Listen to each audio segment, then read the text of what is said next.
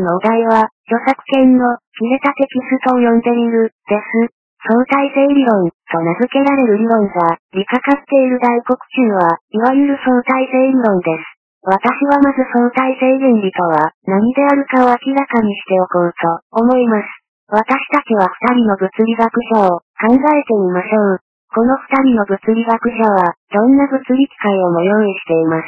そして各々一つの実験室を持っています。一人の物理学者の実験室は、どこか普通の場所にあるとし、もう一人の実験室は一定の方向に行くような速さで、動く汽車の箱の中にあるとします。相対性原理は次のことを主張するのです。もしこの二人の物理学者が、彼らのすべての機械を用いて、一人は静止せる実験室の中で、もう一人は汽車の中で、すべての自然法則を研究するならば、汽車が動揺せずに一様に、走る限り、彼らは全く同じ自然法則を、乱すでありましょう。いくらか抽象的にこういうことも、できます。自然法則は相対性原理によれば、基準体系の平運動に、関しません。私たちは今この相対性原理が、旧来の力学でどんな役目を持っていたかを見ましょう。旧来の力学は第一に、ガリレイの原理の上に安座しています。この原理に従えば、ある物体は他の物体の